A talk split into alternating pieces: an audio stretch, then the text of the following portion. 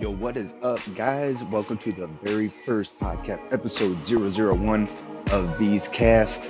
All right, where I'm just going to answer some questions that y'all give me kind of random right now, or just different viewpoints that I think are beneficial for everyone out there to hear.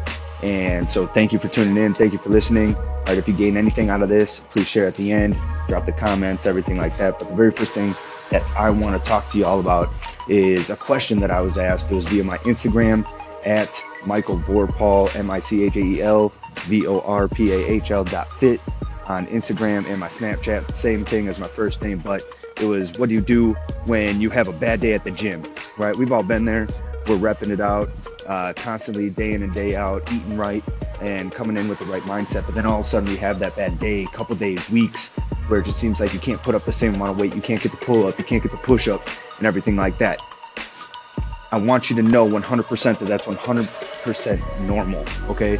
Our bodies are naturally going to reach a point where they cannot do that anymore at that consistent level and pace, and they are just going to be like, look, yo, take a break, okay? That's 100% okay, because what you're doing is you're breaking it down, and you got to that failure point, and your body just needs to recover, all right? Recovery is huge when it comes to the gym, when it comes to physical fitness. So don't let that get you down. The first thing you need to do is understand that, okay? Step two, realize that it's okay and that it's not your fault, okay? It's not your fault, because then all of a sudden you get demoralized, you get demotivated, and then you don't go for that extra rep. You don't go for that extra pull-up, push-up, push that extra rep on the bench, you know, trying to get that 315, you know, whatever the case is, and you start getting down. Then what happens then, right? We've all been there. We start getting down, we start getting discouraged with ourselves, and then every negative aspect that's going on in our life, external from the gym, starts coming in, and it just starts piling up. It's like a big snowball coming down from the top of a mountain, right? So that snowball is getting bigger and bigger. What you need to do is just realize, go back to that step one, realize that it's okay.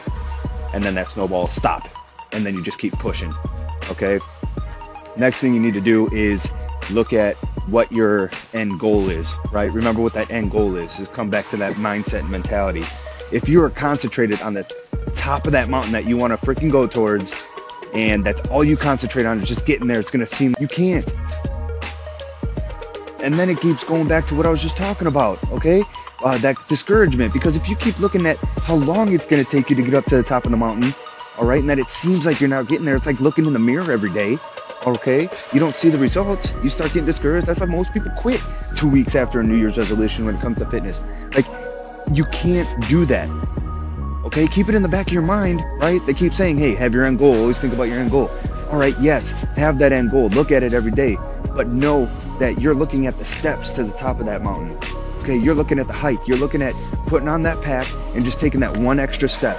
That's it. Each day is a new step. Concentrate on that day. Concentrate on that day. And at the end of the day, tell yourself you're going to get it.